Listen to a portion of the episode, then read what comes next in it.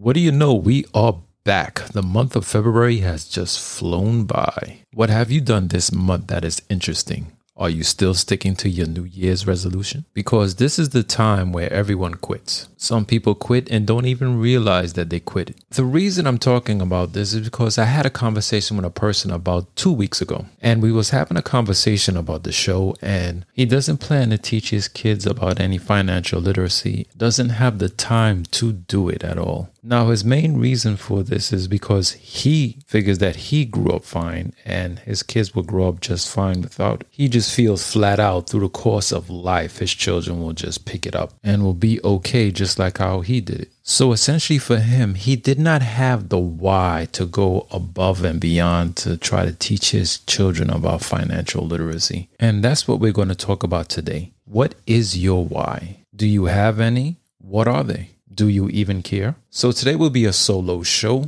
and also shorter, but straight to the point on what is your why for teaching your child financial literacy and letting them know all the options that is available to them. So, as I put in a word from our sponsor, here we go again.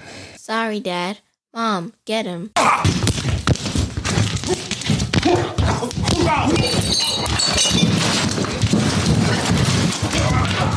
My dad is taking too long to start the show, and I am taking over as the producer. So let's start the show now.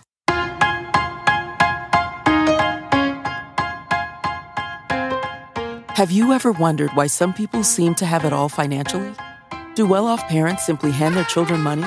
Or is there more to this wealth thing? Welcome to Raising Financial Freedom, the podcast. We are here to talk about everything you never knew to teach your children when it comes to starting their financial future. The principles behind wealth and methods that are out there to teach your child about personal financial freedom. There is no real trick to earning other than learning. We are here to discuss, teach, and grow with you. Raising Financial Freedom, the podcast, with your host and concerned parent, Eric Yard. Let us get right into today's show.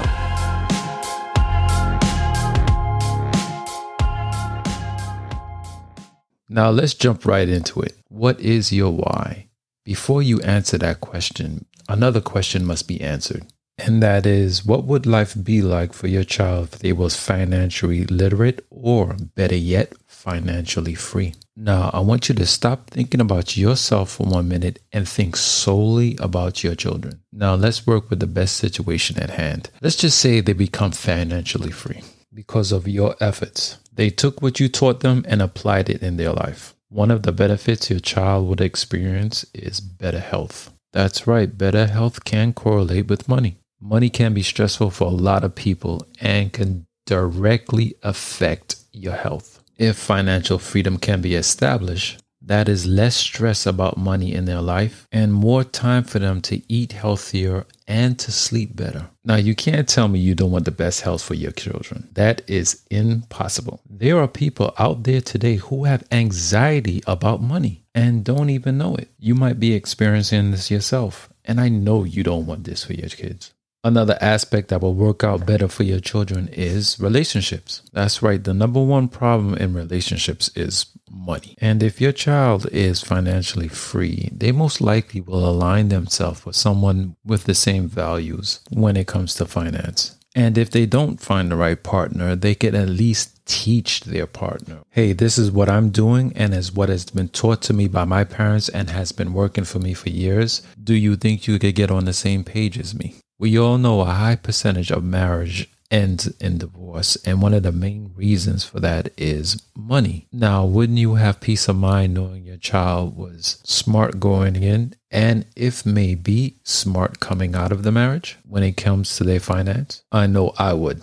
Another benefit that they will have is that they will be free to do what they want to do. Now, I'm sorry to say, most people in the world are anchored by their job. Their job tells them when to eat, when to sleep, and when they could take days off. Now, once again, is this something you want for your child? If your child is financially free, they could still work a job but it will be on their terms, and they won't be scared to voice their opinion or ask for anything at the job because you know what? They'll be just fine without the job. This also plays back into the physical and mental health of your child while in the workforce, which was the first point that we made. Staying on the point that they'll be able to do what they want to do they will be free to be who they want to be. How many people you know went to college and got a degree and is not even using it in the career field that they're doing right now? Or better yet, picked a career field just because of what it paid.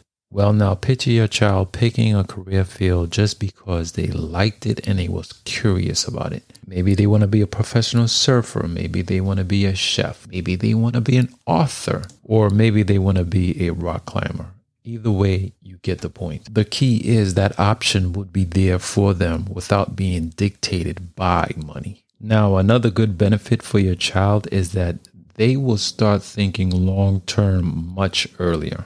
I'm sorry to say, most people, when they're young, are not thinking long term. And that's okay. That's what young people do most of the time. But if your child is taught that, the benefits can be tremendous. A good example of that is the guest I had on episode 45, a young man by the name of Rishi Ramdat. While we had our discussion, the words retirement came out of his mouth and my eyes opened wide. I was amazed that a 12 year old would even think or fathom about saying the word retirement. But he did, and that's the type of mindset your child can have. Now, if your child even starts in the early 20s setting up for retirement, financial freedom is well within their grasp. And the government does not have a retirement plan for them. So you best believe that it's going to be up to your child to figure out what number is good for them to retire on. Now let's talk about my favorite benefit, which is family. By you nourishing your family tree with financial education, the next generation and the generation after that has no reason to grow because you are planting that seed within your child and your child will do the same also when it's their time. This is my favorite because you're seeing literally the gift of knowledge at work. Now, all this is the best case scenario. Let's just say they only come out of this being financially literate. One, they will still have a way better advantage over other children who don't know. Two,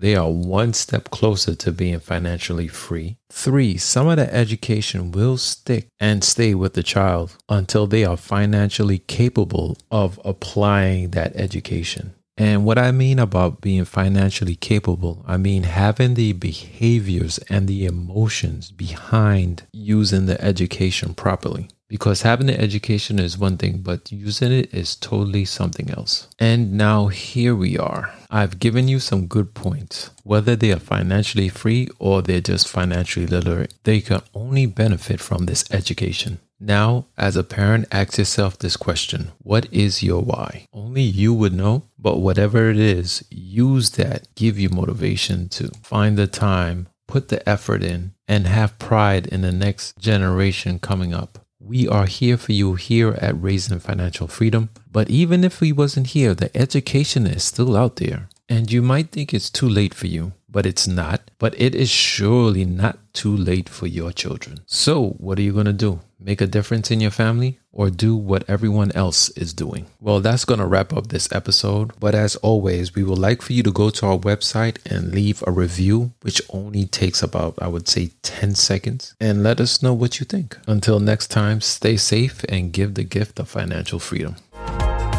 We really hope you enjoyed this episode of Raising Financial Freedom, the podcast. Stay connected with us directly through raisingfinancialfreedom.com. You can also join the discussion on social media, which you can also find links on our website.